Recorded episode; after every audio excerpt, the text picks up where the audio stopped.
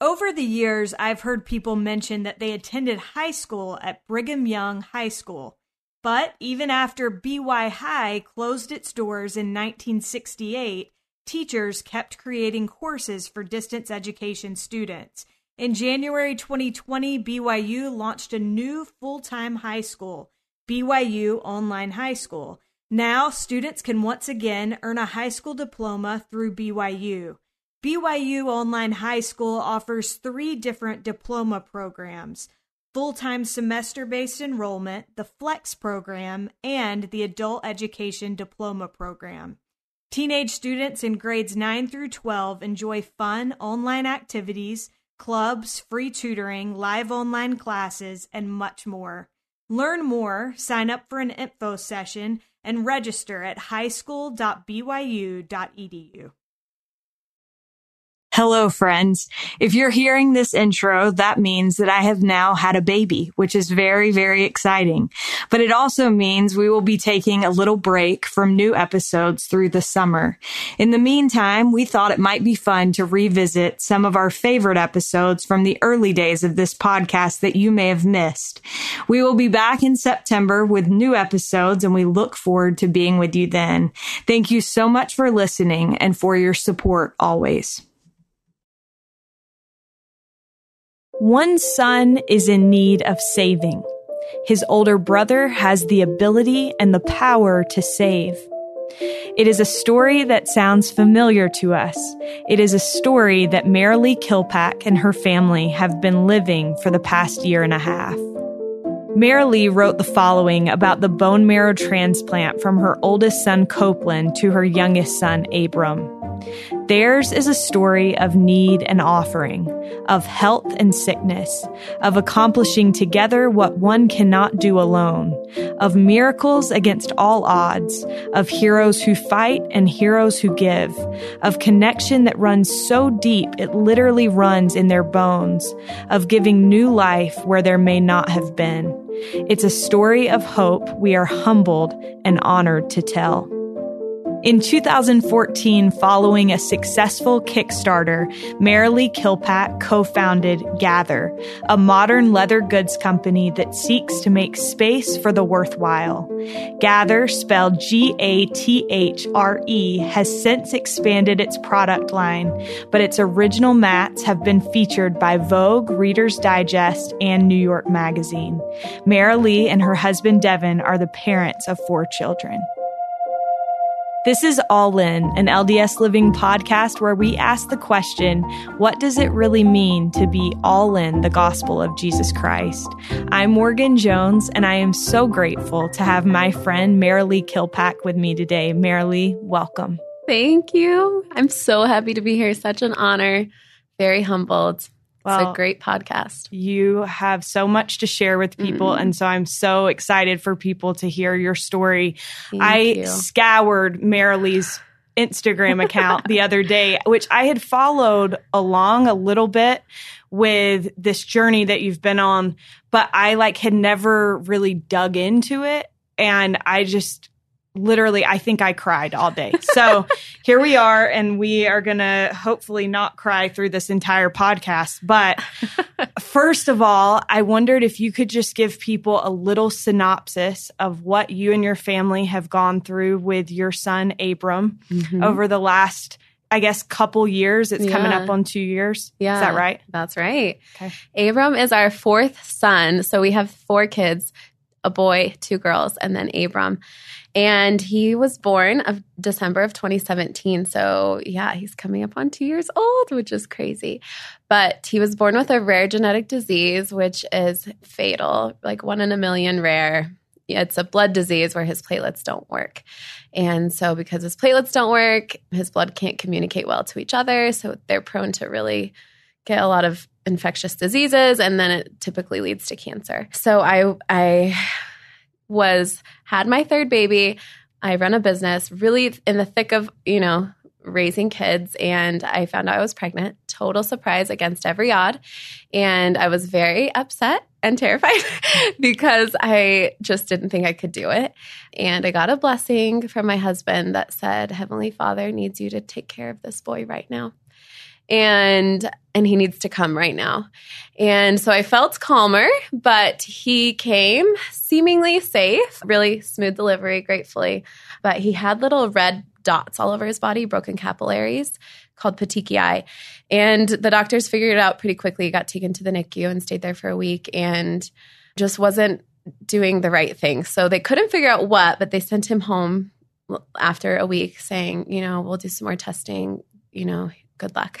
And so we came up to primary children's and no one really knew what was going on, but they kept watching him. And three weeks in, he got severe eczema. Like you'd put a shirt on him and his skin would just peel off. He was just couldn't smile. He just excruciating pain. And that lasted for, I mean, until we figured out his diagnosis. We went up to the hospital after his eczema appeared, and pretty quickly they looked at him, and I knew that they knew something was up. And they they said, Oh, um, how long has he had this and what's going on? And we're going to run a test. I mean, he doesn't have this disease, but we're just going to run it in case. And don't look it up, don't Google it. Here's the name and we'll let you know. It takes a month. So for a month, gratefully, I think Heavenly Father gave me a tender mercy that I forgot the name. I couldn't remember it. And I looked it up one night because I was just so concerned for him, you know, a little two month old baby boy struggling. And I remember it was Valentine's Day and my husband was putting the kids to bed. So romantic. He's a good man. and I was sitting at the top of our stairs and I remember just Googling it like baby boy platelets and eczema. And the first thing that popped up was a syndrome, the name of the syndrome that the doctor told me not to Google.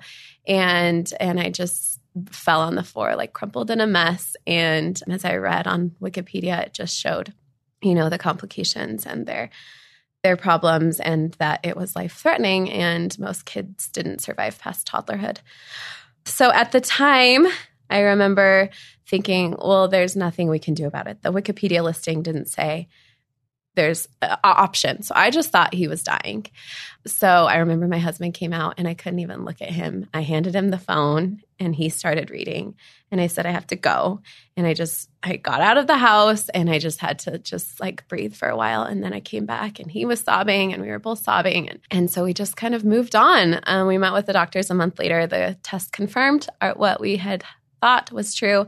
Abram did have Wiskott Aldrich, but the doctors came in and told us that there was a hope that for kids who have this disease that you can give them a bone marrow transplant, which essentially wipes out their current bone marrow, and a donor gives them new marrow, which heals and resolves all the blood issues that are fatal for these kids. So it was hopeful. We had a year before transplant. He was diagnosed in March, and we went to transplant in April of 2000. 19 this year. And so we had a whole year to wait it out, and we did. And he was safe, and gratefully, nothing crazy happened. And then we went to transplant, and we found out that his older brother and sister were both perfect matches 10 out of 10 matches for his bone marrow. How likely is that? That's like um, not yeah, likely. it's one in a four chance, twenty five percent chance that one sibling would be a match. So for two, it's a like twelve percent chance that one Wow. that they would both be matches. But most kids, as we found out as we went to transplant, most kids don't have sibling matches because most Americans don't have lots of kids. So right. you have two or three siblings, and the chances that one of them is match is pretty rare. A sibling match is the most ideal for transplant. So it was a miracle, and we went through transplant, and we're on the flip side, and we've learned so much. It was obviously the most humbling experience we've been through to date, but very, very grateful for it. Yeah. Well, I I just am so impressed by the way that you've handled this. I think for me, I look at it and I'm like, we're the same age. Like I have no kids, no Come on. responsibility. And I look at you and I'm just like, holy cow, you have taken this trial and just taken it in stride. And so I'm so excited for people to hear your testimony and the things that you've learned from this. First of all, how were you able to find peace immediately following the diagnosis when it just seemed like there weren't there wasn't a solution or any kind of hope Yeah, that was a probably the darkest night, I think, because there wasn't hope. I didn't know that he could be saved. And it just felt like, you know, we'll hold him for as long as we can and make the best of it. I like called my sister the next morning, like, can you come take some pictures? She was a photographer. She didn't know why, but I was like, you need to take them like today. come over and take pictures of our family because I thought he was just going to be gone. But that night was Valentine's Day. My husband had gotten me flowers, and then the church had done like a, a fundraiser and brought roses and chocolates. And I, so I had all these things. And I remember crumpling to the floor and just thinking, I have to do something. Like, I can't, I can't. I couldn't bear it. Um, so I grabbed all the things that my husband had given me and I went around to my ministering sisters. One of them was in the middle of a divorce and one of them was struggling with her husband's financial situation. And I just like dropped off the roses and the chocolates and the things. And I, and I think that that was, I'm grateful Heavenly Father planted that in my, in my heart so that as I've been through this transplant process, I have learned that using your sorrow to help others brings real joy and peace. And that night, just turning outward when I was in the thick of darkness, it was it was everything. It helped me recenter and just come back and know that, you know, people have different struggles and we can all make it through if we help each other out. So yeah. That reminds me of have you ever read the talk The Character of Christ? Yes, by Elder, Elder Bednar? Yes. I just think that that idea of turning outward, I think that's such a powerful thought in retrospect, Marilee, right now, as you're like on the flip side of this, how do you feel like looking back that you were prepared for this experience? Yeah, it's been a, I actually got a lot of blessings during that year. And one of them said in specific, Your whole life has prepared you for this trial. And so as I've looked back on my life, it seems that I can find little things like maybe this helped me with that, and maybe this helped me with that. I think some of the most notable ones are the fact that our oldest two kids are matches, that they were born eight and six years before Abram was born, and with the exact blood match for him to save his life. And that's not an accident. Heavenly Father prepared them. And I know as our journey continued that that experience with having an older brother be Abram's donor was the whole one of the biggest reasons that we had to go through this so that I could learn about the atonement and about an, our older brother and how he saved us in need. But I think some other things that helped us prepare I run a business and we had a really successful couple of couple of years that enabled us to hire. So I didn't have to be running a business while going through this. Our third baby was a C-section, emergency C-section and I think she came in such a struggle so that I would be prepared for Abram to come and struggle and her birth prepared for him to arrive safely. And then the last thing I would just say is I think I was prepared heavenly father through a couple blessings told me that this would that this was coming. And and in one of them even in specific it said I bless you to feel at comfort with his name. And I felt that he should be called Abram as soon as it said as soon as that blessing came. And as we had a year to prepare I've just reflected a lot on Abraham in the scriptures and his trial and his name, Abram, before his trial. And here I have a little son who had a trial coming. I knew was coming, and he was prepared, just like our father Abraham, to do something, you know, really hard and to make it through. And I know Heavenly Father had prepared me with those thoughts even before he was born through a blessing and these siblings through their genetic makeup to make it through and make it through well. Yeah. I want to kind of touch on a couple of things that you mentioned there. The first with Copeland, your mm-hmm. oldest son, and that he was able to to donate his bone marrow to his little brother. Yeah. I love that when I heard you share your experience briefly previously, one thing that really touched me was how you talked about your kids going to be tested mm-hmm. to see if they were a match and you talked about like how excited they were. Yeah. Can you tell listeners a little bit about yes. that? So we found out he was diagnosed in March, and the next day we took them to the hospital to get to get tested. And it's just a blood draw, simple draw. And a couple, I have two kids that are brave and one that's a little nervous, and so I think they thought that they were I don't know, hopefully not going to die, but like just hopefully we'll be safe. And, you know, we're going to, we told them very clearly that you're just going to give some of your blood. You don't have to, you don't have to die to do this, but you're just going to give some of your blood. And if you do, you know, you'll be able to save your little brother's life. And so we told them, we just really need you to pray that you can be a match. So they just started praying for a year straight. Help us to be able to help Abram live and have blood that can save his life. And they were they were so tender and sweet about it. And when we found out that the oldest two were matches, it was really sweet because they both you could tell on their face it was a mix of both like, I'm really excited that we can save him. And it's a mix of like, but that means I have to do something hard and scary and I'm nervous. And and they but they were so sweet and brave. Didn't vocalize it. Didn't didn't ever say I don't want to do it, but just okay with all the little faith of a little seven and five year old at the time. And we found out pretty quickly that Copeland would be the match. And when we told Bliss she wasn't going to be able to do it, it was like, whoo! she was just so relieved, which I think just speaks to how brave and courageous they were to be able to be willing to do it. Yeah.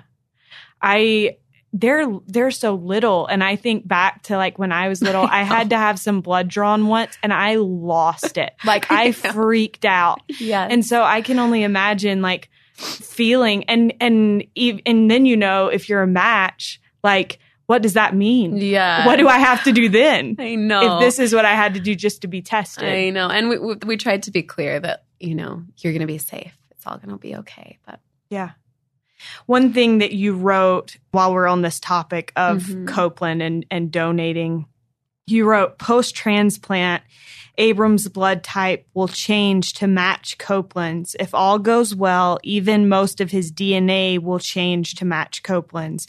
Over the last year, I've studied about blood and marrow and scripture and science and have learned so much in relation to what is about to happen to my two sons. One older brother selflessly giving his blood to save another's life. The other, unable to make it on his own, will be given a new chance at a new life. In a new way, I better understand understand Jesus' suffering for us by witnessing Copeland's perspective, Abram's perspective, and a parent's perspective on our little medical journey. Its literalness has transformed my awe and gratitude for a Savior and Heavenly Parents who saved me and you. I know we have a loving Savior who spilt his precious, perfect blood that we become new people. What have you learned, Marilee, about and I, this is something that I've always believed in and but it's hard to wrap your head around it is this saving power between siblings.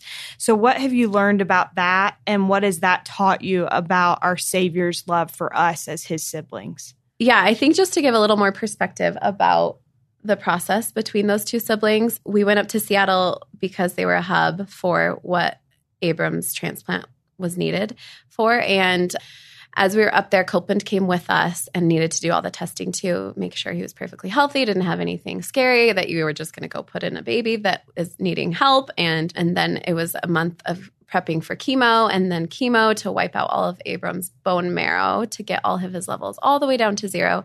And then the actual harvest where Copeland was where he where they received his marrow and then they put it into Abram directly into his heart. How long was that process? Yeah, we were in Seattle for almost 6 months. Copeland was with me for about 2 of those okay. months. So it took a while for everything to get going. And while we were prepping and getting ready, I could see sweet little Copeland being brave. I mean, he is a superhero and he saved his little brother's life. But as it came nearer and nearer, you could see like this is real and Abram's getting sick and I have to help him. You know, the weight of it kind of, I think you could see it start to sink in. And he wasn't ever nervous. He didn't ever complain. But as we, the day of, he's just getting so excited. And we had family in helping us get everything coordinated. At this point, Abram's so sick. He's inpatient in the hospital every day, can't leave. And we had to leave him to go be with Copeland to receive this operation to get the marrow out. And so we're we're getting him all prepped. He's gowning up and putting the hats and shoes on and and we go back, and the anesthesiologist is helping us talk through it in the operating room. And I got to go be with him. And they ended up laying him on the table and talking about, you know, do you want bubblegum or root beer? And he picked bubblegum and it smells so awesome. And they lay him down and put it on. And he starts, to, he's holding my hand and he starts to, you know, breathe it in. And it starts to make him woozy and he's getting a little uncomfortable. And he, and he just starts looking at me and holding his hand and his eyes just start getting so big. I'll never forget it. And he looks up and says, Mom, I don't like this. And he just said it twice Mom, I don't like this. And here I am as a mom, just stuck between my two kids one who won't make it without his older brother, and one who doesn't want to do it. I don't like this, mom. And at the time, I I couldn't do anything. My hands were tied, you know, and it, it just taught me so much about our Savior and our even from a perspective of our heavenly parents that they watched these siblings work it out and here they are watching all their children who need saving and their one son who has the only power to save. And i think of those the relationship between the siblings. It has taught me so much about my savior. He loved us enough to be willing to do that and to go through it even when he said you know would that I might not drink of the cup. And he has done that for each of us willingly. And I think seeing my boys go through this has taught me so much. I see myself in Abram. I cannot be saved without Jesus Christ. And I see myself in the need. And then I see Copeland and his willingness and his ability to save. And I see my Savior. So it's taught me so much about our relationship between Jesus Christ and his grace and healing power and ability to save us. That's beautiful. Thank mm-hmm. you for sharing that. I was so impressed as I went through your Instagram first of all, that you were willing to share this with people because I think that it's important. I think that the things that we experience, I think our stories are powerful and that's something that I've always believed. But I do think sometimes when you're in the thick of something, like the last thing you want to do is get on Instagram and share something about it. And I was impressed that you actually talked about this. You said that you have introvert tendencies yes. and um, you said that a scripture in the Book of Mormon in Mosiah chapter 27, verse 21, helped you understand why you felt compelled to share these things that your family was experiencing. And that scripture says, and he caused that a multitude should be gathered together that they might witness what the Lord had done for his son and also for those that were with him as you were going through this, how did you see the importance of sharing these things that we go through and the things that we experience? Yeah, I think that was such an answer. I had a year to think about what was coming up, and it felt like, in a way, I mean, a, a bone marrow transplant is the same treatment as you would get as if you had cancer. So, in a way, it felt like I my son had cancer, but not for a year. I knew he was going to get cancer in a year, and it was a really forming year, and I just just waffled back and forth. Do I share? Do I not? Is this something that I should open up about? And it took like almost the full year for me to get my answer. And one night I was just reading scriptures, nothing glorious. And this literally jumped out of the page where Alma gets the answer that he has this gathering of people who need to know that God can do his work through his son. And that gave me a lot of comfort. Okay, Heavenly Father, I'll do it. I'll share whatever you need me to do. And with that purpose, the transplant process became very holy, I think, because I knew that whatever happened, that God had his hand in it and he needed me to open up and be brave and let other people in and let other people see what was going to happen. And I think it's resonated with a lot of people on a lot of levels because it's it's like our humanity story of we have a savior. And whether or not they're LDS or believe in the Church of Jesus Christ or Latter-day Saints or have a testimony of Jesus Christ, I would I would be in the store at Target and I would be picking up school supplies and this woman came up to me and just burst into tears talking about like oh you're from Utah what are you doing oh we're getting a transplant and she just burst into tears I assume she wasn't LDS but what a powerful story. I really needed to hear that today. And I think it resonates so deep in us because we know we have an older brother who saved us and he will always save us. And I think people needed to hear it and I needed to share. And I, one principle that really stood out to me the unit that we lived on for, we were in the hospital for 45 days. has glass windows. Every room is full of glass windows. So you walk around and you can see the kid throwing up in his room and the bedpans on the floor and you know the girl who gets the sad news from the doctors and when they lose their hair and you become this little community of of you know a very dysfunctional family. And you see each other walking laps and and you see each other in you know the greatest and worst of times. And those glass walls meant a lot to me because I could see when people were suffering and I could and you could see in and you could it's just open and I think that's one thing that the transplant has really changed me for is letting the suffering in and seeing it, looking for it, looking at it straight in the eye and knowing that person is suffering. And I, I wish in a lot of ways that we could open up and have glass walls and see what the people when they get the bad news and what it what is going on in their lives and i think for me opening up and sharing that story was our glass wall at the time and being able to hear people say things like I am uh, recovering from addiction, and watching Abram go through this story has helped me let go. If he, a little one year old baby boy, can fight, then I can let go of my addictions and I can fight. And I think seeing people resonate with Abram and Copeland's story gave me impetus to keep sharing and to keep telling their story because it needed to be heard. Yeah. I love how throughout you kind of shared like quotes and things that you were finding and learning. And I think this is interesting because you were not able to go to church very often during this period of time. So how did you like strengthen your testimony? Where did what things did you draw upon to have that spiritual upliftment during that period? Yeah, it was hard not being at church. I've always loved the gospel with my whole heart. And there is something very powerful about being in a group of saints and hearing each other, strengthen each other, sharing testimony and our faith. And it's now been two years. I've probably been to church 10 times. And I didn't know why, why, what I would miss about it. But I've learned the young men and the elders quorum, even the ward in Seattle, brought us the sacrament every week. And they come and they kneel in my living room floor and they share the scripture that says in the sacrament prayers, and I bless and sanctify this bread to the souls of all those who partake of it. And and it was just one soul who was just mine in a hospital room, or it was just my husband's at home with his kid with the kids. And I learned that you know, Jesus Christ's atonement is just for me. It's just for just for Copeland, just for Abram, our whole family. And I learned to draw upon the strength of the sacrament, even just for five minutes.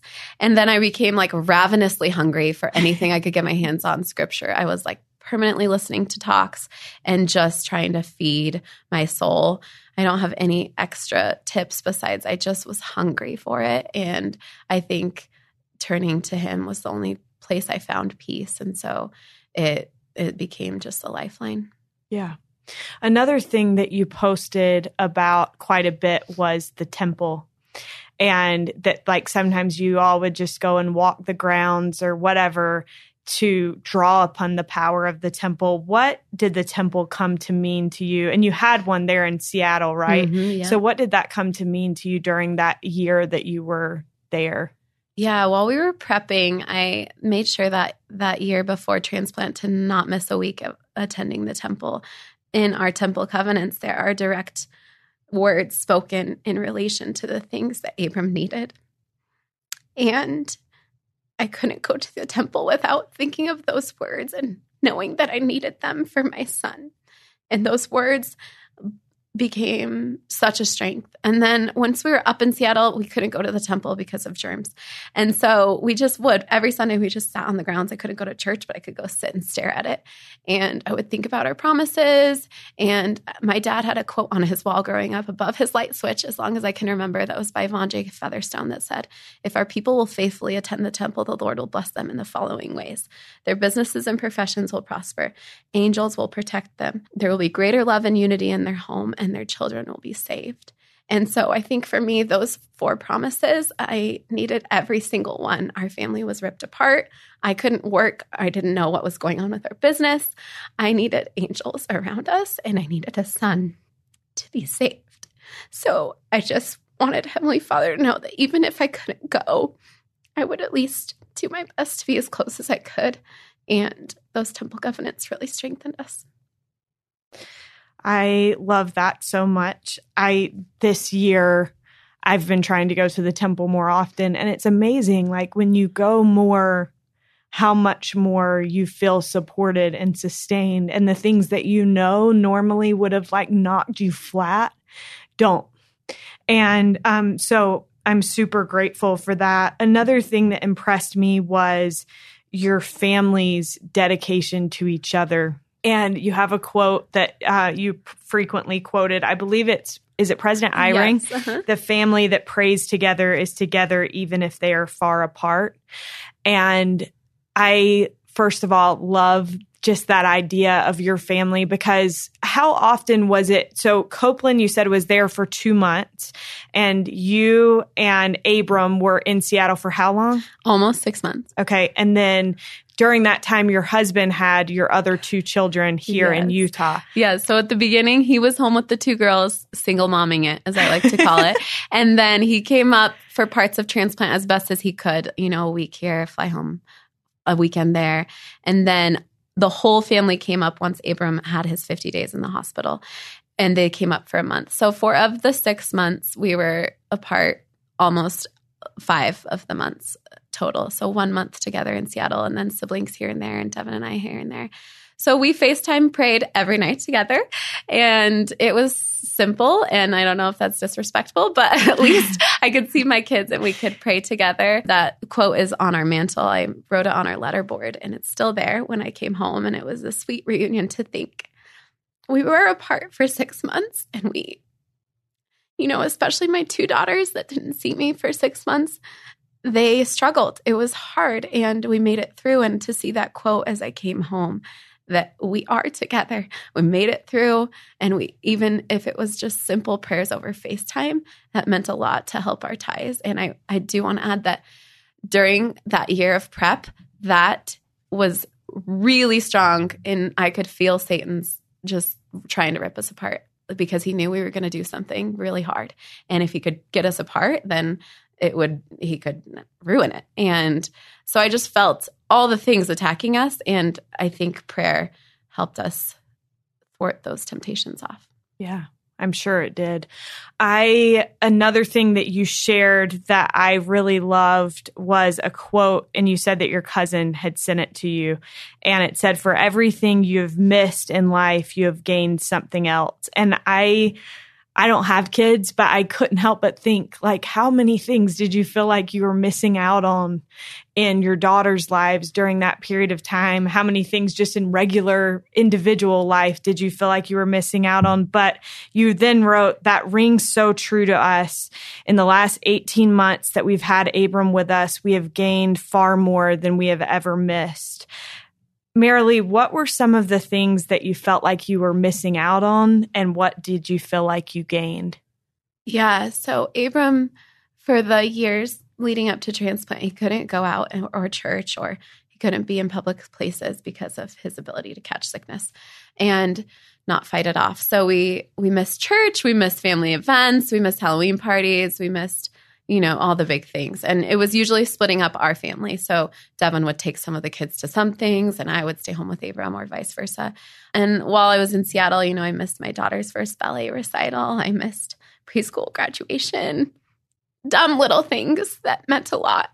Um, I missed a nephew's baptism. I didn't miss anything crazy, but it was mostly just the day to day, you know, being there, pick up for carpool or just giving them a hug. And I think that was one of the hardest parts as a mother was having to choose. I have to be with Abram and trust that God will fill in the gaps for my other kids. But most of the things that I did miss were so temporal and superficial. A bank account, a large bank account we missed. Um, the things that we gained are just incomparable in a way that I don't have words for. I gained a testimony of the reality of our Savior and angels, angels on both sides of the veil, swooping in and lifting us up. And it was really powerful for us. Thank you. Another thing that touched me when I heard you speak was you acknowledged the fact that sometimes stories like these don't have as happy of an ending. And I think that that is so important to to talk about. And I'm sure over that period of time as you were preparing you have to prepare yourself for what if this doesn't have the kind of ending that we want and there's not the miracle that we hope for and pray for and endure for. Um, what have you learned about seemingly unanswered prayers and God's love for us, even when the miracle that we are living for doesn't come? Yeah. So there was a couple things that were very again, God prepared for me to see and witness. A month before we left for Seattle, we had a, a next door neighbor's grandson who was diagnosed with leukemia and the same exact treatment, chemo, all of the same things that Abram was going through. And he didn't live, sweet little five year old boy. And I think seeing them grieve and suffer and go through that hardship while I was going through mine gave me comfort that that was their miracle, that they made it through a different sort of story. And while I was in Seattle, I came across this book, Faith is Not Blind by the Hafens, who have been on this podcast. And there was a quote at the end that just sang to me. And it says, For every Shadrach, Meshach, and Abednego who are saved from the flames, an Abinadi is allowed to burn. For every wayward Alma the Younger that is brought to light from a pleading, faithful parent, a Laman and Lemuel continue to stray. For every 2,000 stripling warriors who leave the battle with nothing more than wounds, a thousand and five are left to be slain by the sword. For every Ammon who brings thousands of souls to repentance, a Mormon or Moroni labor all the days of their life and never see the fruits of their labor. For every blind to see, deaf to hear, lame to walk, the experience of an unfathomable suffering awaits in Gethsemane. However, for every Abinadi who has burned, sometimes an Alma takes the doctrine to heart and begins a lifetime of service to God. Or for every a thousand and five who are left to be slain, sometimes we see the Lord worketh in many ways to the salvation of his people as more souls are brought to repentance than the number who perished. For every thy will be done in submission to the agony of Gethsemane, there is a prayer too beautiful to be recorded, a blessing of children one by one, angels descending from heaven, and tears streaming down the face of one who can fully declare a fullness of joy. And I just loved that contradiction in our life with our next door neighbor in Abram that the miracles are there regardless of the outcome. Our preschool teacher, who helped my daughter so much while I was away, lost her son as well to a blood cancer. And she told me before she left, we have faith in the Savior Jesus Christ, not in the outcome. And I think that is that sums it all up. We know he is our Savior and he will save us, and we can trust everything else will work out. Yeah. I love that. And I love that the preschool teacher was the one to tell you that because I think we're all placed in each other's lives for little reminders along the way. And I think those are oftentimes the most powerful. Another thing that kind of became your slogan throughout all of this was all is well. What has that phrase come to mean to you, Marilee?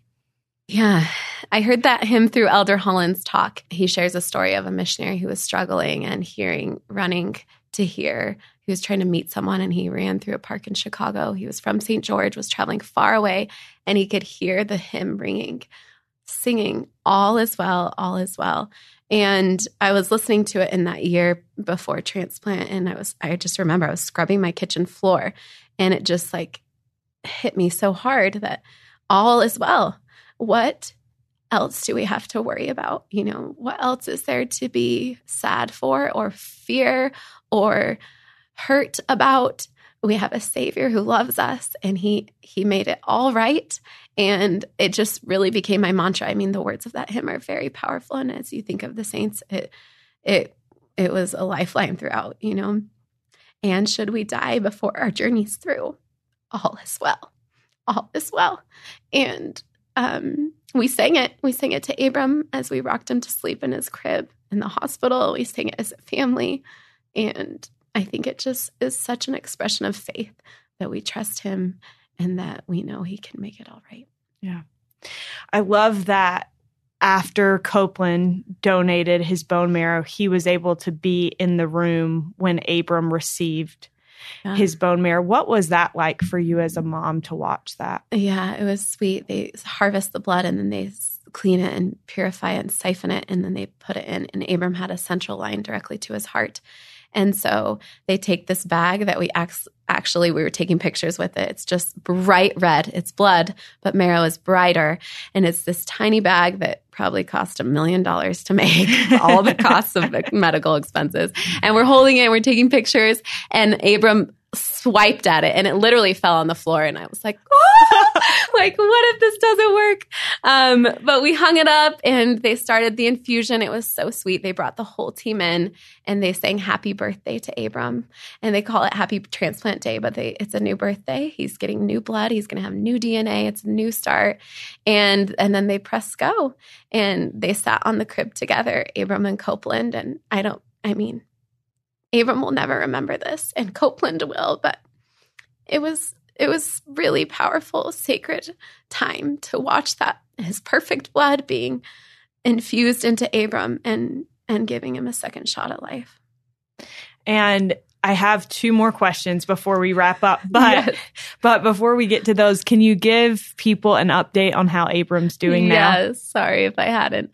So he stayed in for 50 days in the hospital. Then you have to stay out right next door at a Ronald McDonald house for 50 days. And he's going to the hospital all the time, every second for everything. And then after the 100 day journey, they call it, they can send you home. So we're on day like 120. It still feels very fresh. He's doing great. It's a miracle um, we got a blessing from Elder Holland through another series of miracles. And he said, I encourage you to take every advantage of medical miracles and remember that Abram is completely and utterly in the hands of the Savior and to trust him. And we're home. He's healthy. He's not out of the woods. It's a long journey. I think it takes a year or two for your whole body to reconstitute that new marrow, but two steps forward, one step back, but nothing we can complain about. So grateful. I'm so glad. The last post that you wrote before you left the hospital, it was the last night that after you'd been in there for days. And you said, and just like that, I sat at the same window I've sat at every single day for the past however long and watched the sun go down on our last night in the hospital with a water show of tears. It went down on one of the most refining and defining experiences of our lives. It's not over, and yet a bit of it is. And I feel like I have a whole new soul inside this body of mine, just as Abram has a whole new blood inside those bones of his. We toiled and labored and tried not to fear. We suffered and struggled and tried not to despair.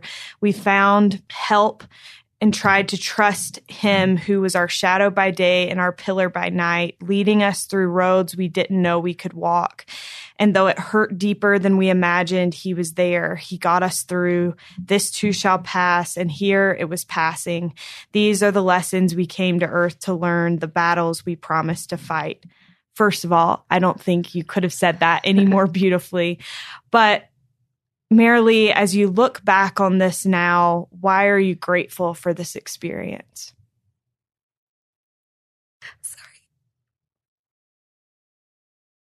This experience has humbled me, brought me to my knees in more ways than than any experience of our lives and that humility and need is something I will never be able to express gratitude enough for to be in a spot where I can't make it without him.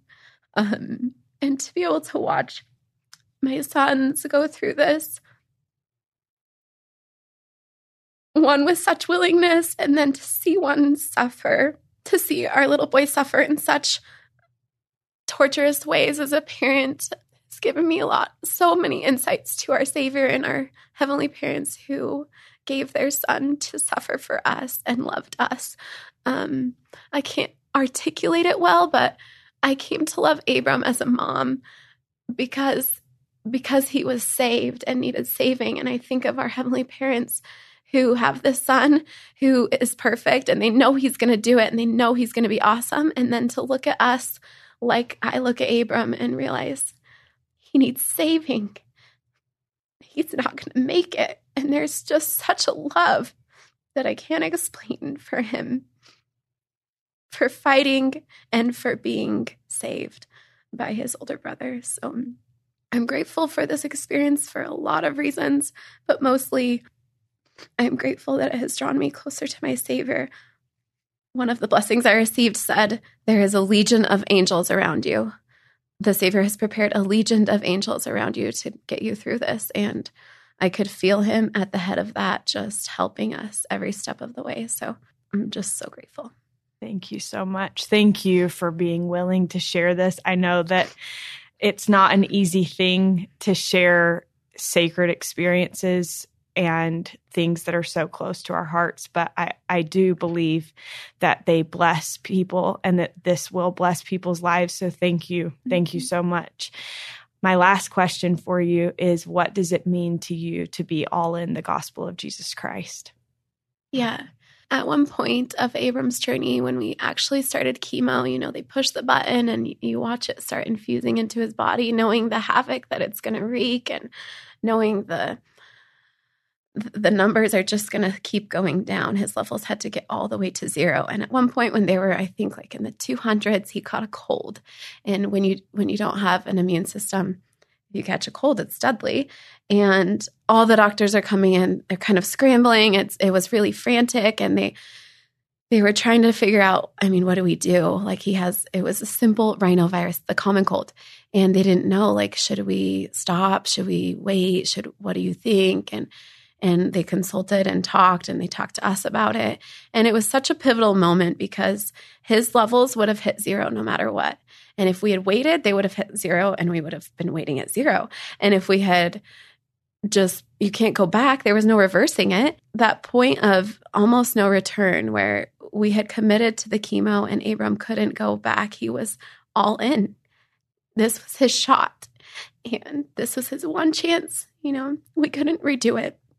And I think that moment has meant a lot to me where we decided to just keep going forward, where we hit the big roadblock and you don't know how it's going to turn out, but you're already in it and you're all in and you don't go back and you don't second guess and you can't just stay. There's no steady, even middle ground. You have to just march forward. That experience with Abram has taught me a lot about being all in. Uh, he was all in and and I'm so grateful that they didn't pause or wait. And I hope in my life I can be all in. For me, being all in in the gospel of Jesus Christ is just trusting Him, believing that He has the answers that I need, and believing that He can make everything right. In the next life, all that is unfair about life will be made right through the atonement of Jesus Christ. And being all in is committing 100% to whatever he asked me to do, whether that's take my son to get a bone marrow transplant or share his story or whatever he asked us to do, to do it, to have faith. And being all in means never giving up. There was lots of moments where it would have been easier to just throw in the towel, but we're here on earth. This is our one shot to try it out and to do it and so being all in is is diving in head first and embracing all that comes with that the good and the messy and the miracles and the blessings. Thank you so much. You're wonderful. Thank mm-hmm. you. Thank you. We are so grateful to Marilee Killpack for sharing her family's journey on this week's episode of All In. You can follow along with Marilee's entire experience on her Instagram, which is just Marilee Killpack. And if you've enjoyed hearing Marilee's story and love a great story in general, I'd like to personally invite you to check out our LDS Living Storytelling podcast, This is the Gospel. Be sure not to miss the episode titled Culture Shock to hear our wonderful sound guy, Derek Campbell, share his story. This is the Gospel has plenty of stories to keep you busy until we're back with you again next week. We'll see you then.